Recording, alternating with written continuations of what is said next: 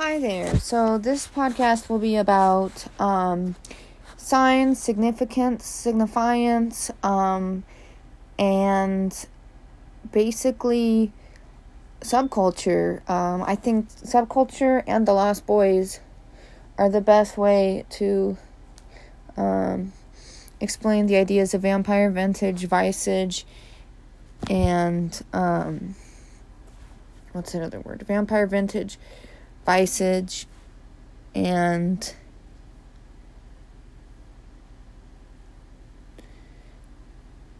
I think yeah, that's it. If if I remember the other word, I'll come back to it. But anyway, um, vintage is very uh interesting because I will be talking about vintage subcultures.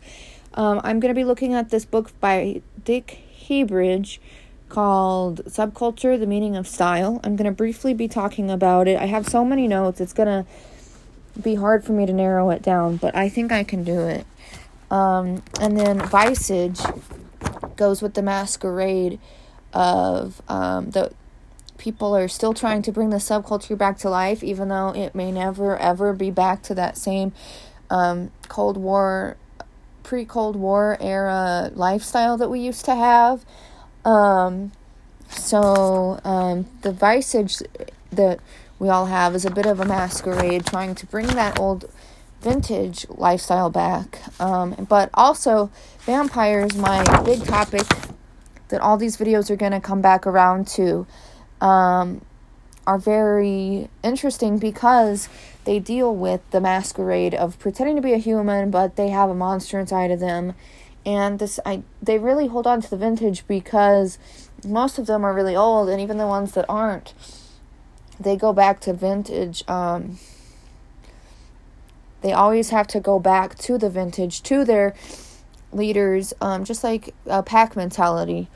Um, they're not very cat like they're very much wolf pack like just like subcultures are in general and that's what i want to be focusing on um, basically, um, Roland Barthes talks about the ideas of significant significance. I'm gonna be, I'm going to bring them up now. Um, before we talk too much about each of these different groups, um, I'm gonna be talking about the hippies, beatniks, mods, and hard mods, the teddy boys, the skinheads, and then how um people of color, particularly black people, had a different group from um, the white subcultures.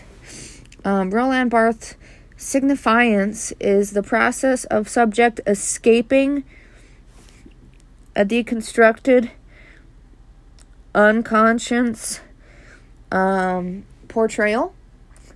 So basically, the signifiance is what's actually being signified. Um, so let's say somebody is walking around with a mohawk. Their significance is that um, a lot of people will think that they're talking about Native Americans and trying to bring back Native American culture, but their signifiance is kind of like a defiance. It's they're trying to say, oh, well, this clearly shows like a rooster's type hairstyle, um, a male rooster, also called a cock. So I'm telling Freud basically, maybe this is what they were doing, maybe not. Some people don't think about Freud, but this is just an example. Um, I'm telling Freud to fuck off because I don't really care if he thinks I have penis envy. Here's a big penis on my head, right? So that's the signifiance. The signified is what's actually portrayed, regardless of what was wanted. So it's not the significance of what it means, it's the signified of, wow, this rich kid had a lot of money to put all this hair glue and hair dye in their head. Um, and so that's kind of this. I bring up this example because it's really important for when we start talking about how these subcultures actually make things worse sometimes rather than making them better for poor people, which is their main target. Um, the sign is the conscious decision of the thing that means something else. Um, it usually has a code, but it's changing. The sign is changing. So their sign could be originally the pinkness of their mohawk. So they're feminizing the mohawk. But in reality, somebody might pursue might see that as just ironic or humorous. Um, and then the signification um, is the process that isn't disappearing. So the signification is starting to become more feminine. The mohawk is becoming more feminine through time. The signifier um, is what's deconstructed and actually portrayed rather than what was unconsciously portrayed. So the signifier is um, maybe it isn't the hair at all. Maybe the signifier is that the person has a lot of fancy clothes on, or maybe a lot of ripped clothes on, and they're wondering, wow, why are they doing their hair like that when they already have everything they want? Or they look poor because of their outfit. Wow, why are they doing that? When, you know, it's the signifier is kind of a distraction from the main thing.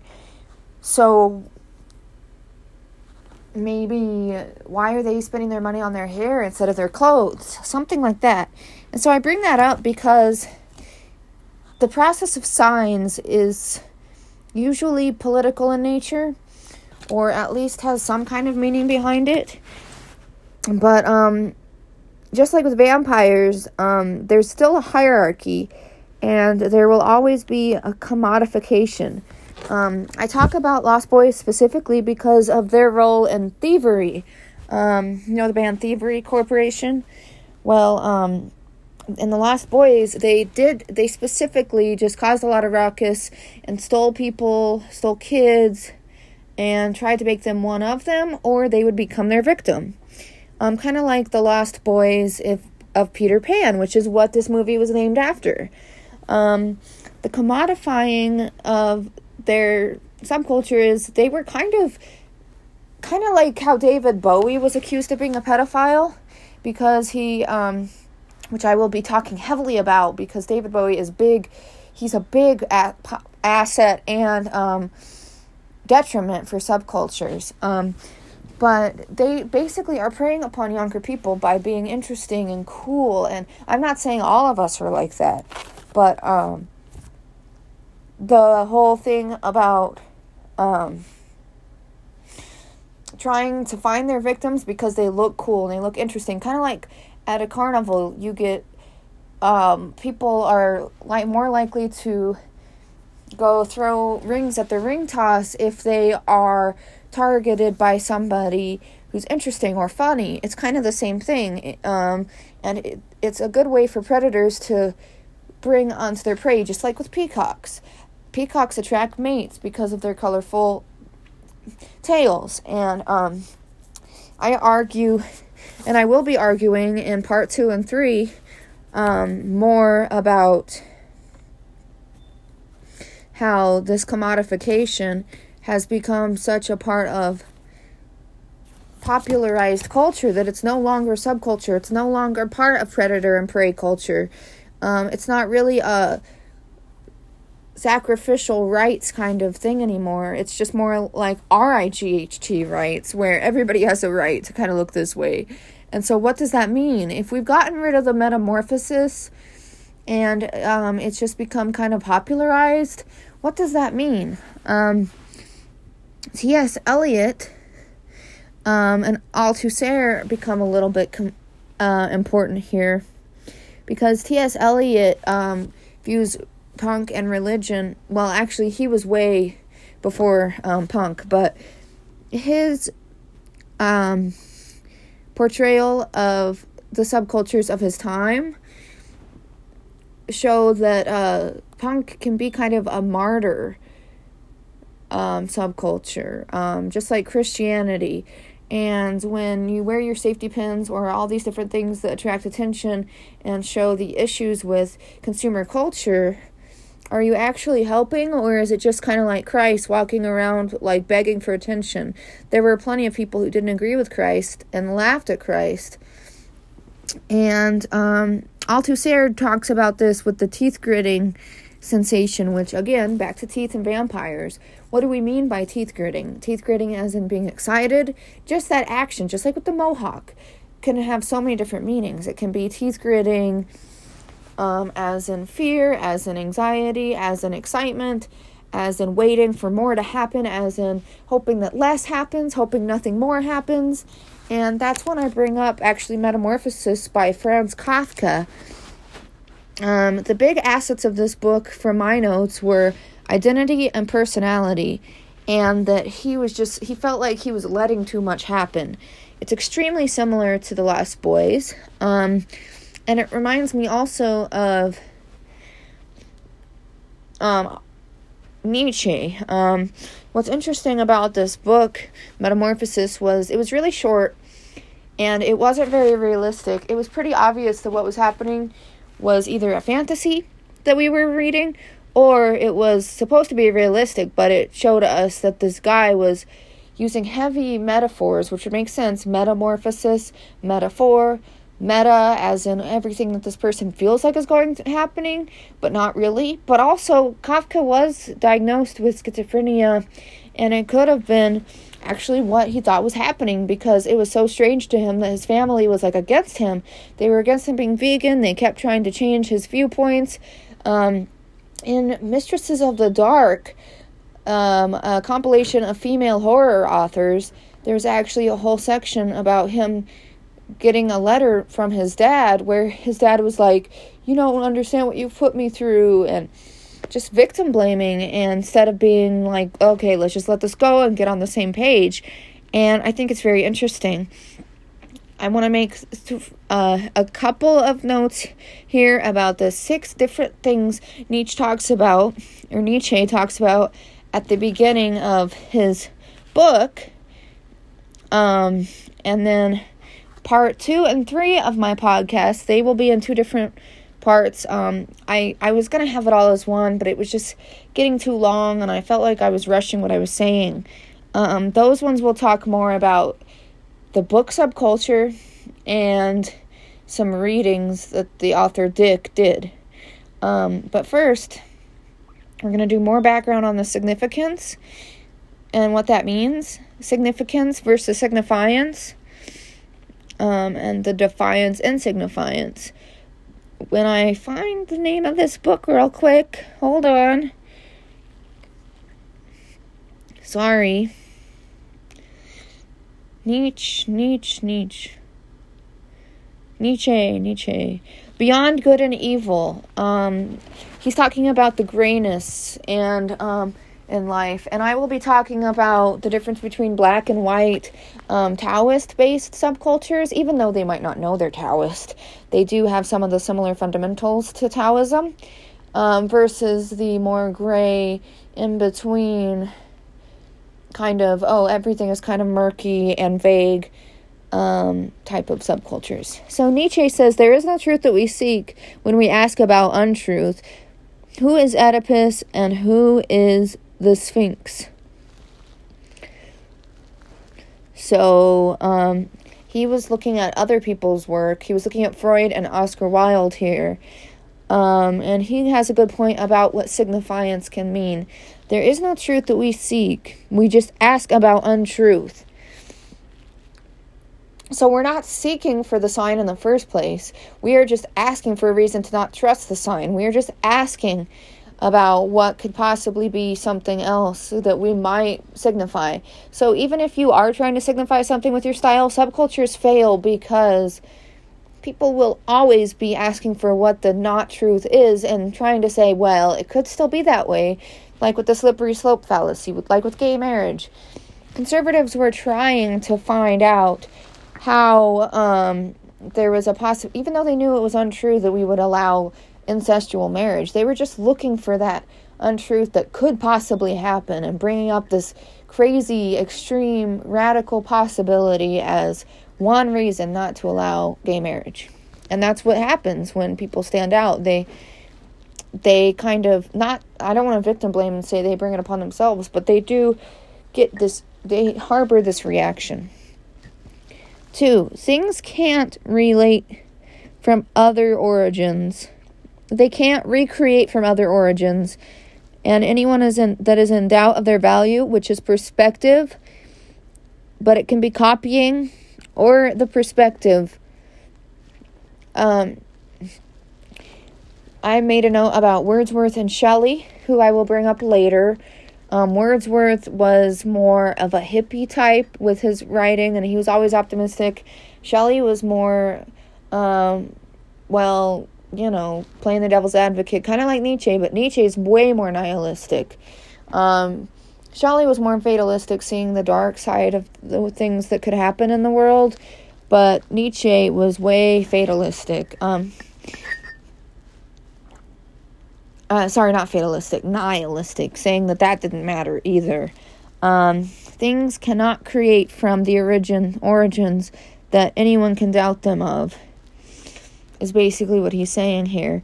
Uh, I'm gonna look at my notes from Nietzsche's book real quick because I'm a little bit confused on what that means. Sorry about that.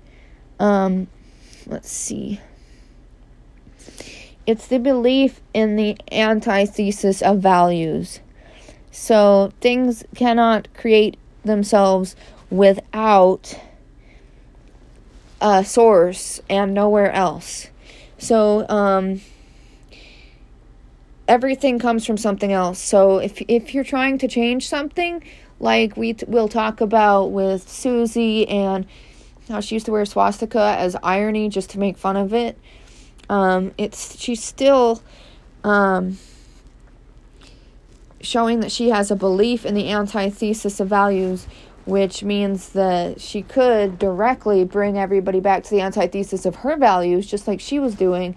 And so, is she really helping anything by mocking? Because then people can mock her too. Um, three.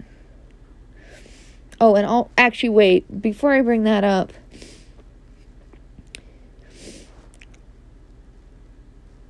I want to use this um quote real quick right here um, about uh, the omnibus dubitandum, and it has to do with um, it may be doubted whether the antithesis exists at all. So, um, does it exist even? Um, maybe she really is just using that as a backup plan to stick up for herself, but maybe she really did agree with the swastika. Okay, anyway, three. What is conscious is not so conscious. It's just instinctive and intuitive. Um, so, what is self improvement? What is fashion? What is any of this stuff? It's not that conscious. It's just instinctive and intuitive, and it shows you that you, like, if people are like, look at me, I'm just poor, people can still see like, oh wow, you have a lot of knowledge in fashion. You have a lot of knowledge to make your hair look so nice. You have a lot of knowledge. If you're showing all this instinctive and intuitive stuff, it doesn't really seem like it was just put together and do it yourself in just a second. We can tell that you've been putting effort into thinking about this look for a while. So, um, if you're trying to signify one thing, but there are so many signs that show something else. Are you really being constructive, or is it pretty obvious that there's some sort of a facade and that you didn't just throw your outfit or your personality together? And do, do we ever really do that? Is it true that we ever really have an opportunity to just throw stuff together? Or is there always some sort of planning that goes in there? And maybe following the trends actually shows less ability, and maybe it's kind of classist in a way to draw attention to all of uh, how poor people kind of look um, on purpose and say that you're part of a subculture. Um, maybe it's more classist to do that rather than just go to a thrift store and buy something. Like, why do you have to go? Why do you have to show off that you're so good at sewing an outfit together when somebody else is really just not very good at doing that? and they just wear whatever they see at the store. So in a way, you're being more classist by being like, "No, I'm just standing up for poor people, being cool and wearing stuff that shows the rebellion of an outfit and shows the rebellion of making stuff yourself." But I don't know if that actually helps. 4. We must compare reality with imagined worlds of absolute and immutable or the counterfeit. So our what that means is we must compare what we're actually seeing with this counterfeit um, world that we can't quiet. So, yeah, we see what you're showing us. Um, but what what kind of imagined counterfeit world do you think is going to happen when it's immutable that not everybody can be um, standing up for something until we realize oh everybody's standing up for something else and we're not all on the same page because the more unique you get in order to stand up for diversity before long it's so diverse that nobody can even see eye to eye so does it actually help at the end of the day five there's no objectivity or originality in philosophy. Heart, the heart influences and seeks arguments defending after an event. And maybe that event didn't happen to somebody else. It doesn't really make a lot of difference because there is no objectivity or originality. You were already getting it from somebody else. So to say that you're an original, there is no way to do that. Um, that one I think speaks for itself. I'm already at 21 minutes and I try to keep these podcasts under 30 minutes, so I'm almost done. Six, the unconscious biography and confessionalism. This kind of goes back to number one about looking for the untruth, and number two, um, things can't be created unless they're from other origins. Um, there is an unconscious biography and confessionalism found in philosophy. Um, so, regardless of how you, like me, for example, talking about this philosophy, even though I'm part of a subculture and I do admit that I do think that there's a benefit to um, DIY and um, standing out and standing up for a difference, I am showing my unconscious biography right now of how I kind of doubt everything about my own subculture, but I also doubt being a part of a non subculture because I feel like there's no adventure or fun in that. And if I'm being classist instead of helping classism, I feel like no matter what I do, that will happen to an extent. Um, the impulses themselves philosophize imperiously for others. So, again, we're going to close off with what um, part two is going to be about, and that is that no matter what, if you're philosophizing even anti philosophy like Nietzsche is, Nietzsche is admitting that he is still being imperious, trying to get people under his side, even though he's saying, I'm trying to get you under my wing and on my side to be against all sides. So it's kind of that's that's exactly what subculture is like, and he was one of the earliest people to talk about the um, existential crisis that is subculture in and of itself. Well, thank you, and now I'm to start recording part two.